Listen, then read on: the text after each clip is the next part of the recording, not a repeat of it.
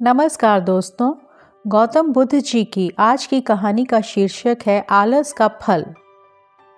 गौतम बुद्ध के प्रिय शिष्यों में एक ऐसा भी था जो बहुत आलसी था। परंतु गौतम बुद्ध उसे भी उतना ही स्नेह करते थे, जितना अन्य शिष्यों को। एक दिन गौतम बुद्ध ने उस शिष्य को एक कथा सुनाते हुए कहा, किसी गाँव में एक ब्राह्मण रहा करता था। वो बहुत ही भला आदमी था, लेकिन साथ ही काम को टाला करता था। मतलब वो बहुत आलसी था। वो ये कहकर चलता था कि जो कुछ होता है भाग्य से होता है। वो अपने हाथ पैर नहीं हिलाता था। वो बहुत ही ज़्यादा आलसी था। एक दिन एक साधु उसके घर आया। ब्राह्मण और उसकी घरवाली ने उसका खूब आदर सत्कार किया। साधु ने चलते समय खुश होकर ब्राह्मण से कहा, तुम बहुत गरीब हो। लो, मैं तुम्हें एक पारस पत्थरी देता हूँ। सात दिन के बाद मैं आऊँगा और इसे ले जाऊँगा। इस पेज तुम जितना सोना बनाना चाहो, बना लेना ब्राह्मण ने पत्थरी ले ली। साधु चला गया। उसके जाने के पश्चात ब्राह्मण ने घर में लोहा खोजा। उसे बहुत थोड़ा लोहा मिला। वह उसी को सोना बनाकर बेच आया और कुछ सामान खरीद लाया।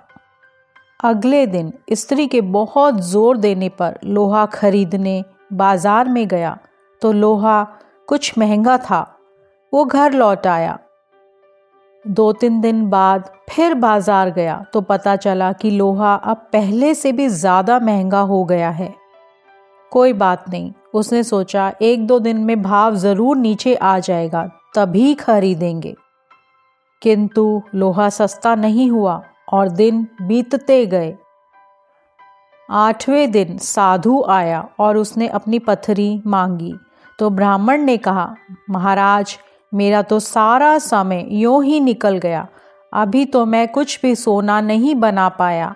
आप कृपया करके इस पथरी को कुछ दिन मेरे पास और छोड़ दीजिए।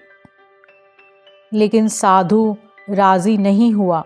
उसने कहा, तुम जैसा आदमी जीवन में कुछ नहीं कर सकता। तुम्हारी जगह और कोई होता तो कुछ ना कुछ कर डालता।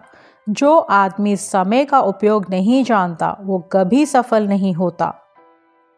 ब्राह्मण पछताने लगा, पर अब क्या हो सकता था? साधु पत्थरी लेकर जा चुका था। उसे अपने आलस और भाग्य पर ज़रूरत से ज़्यादा यकीन की कीमत चुकानी पड़ी। इसलिए कहा जाता है कि आलस आदमी का सबसे बड़ा दुश्मन होता है। शिष्य अब बुद्ध के कहने का तात्पर्य समझ चुका था। उसने कसम खाई कि आज के बाद आलस को त्याग देगा।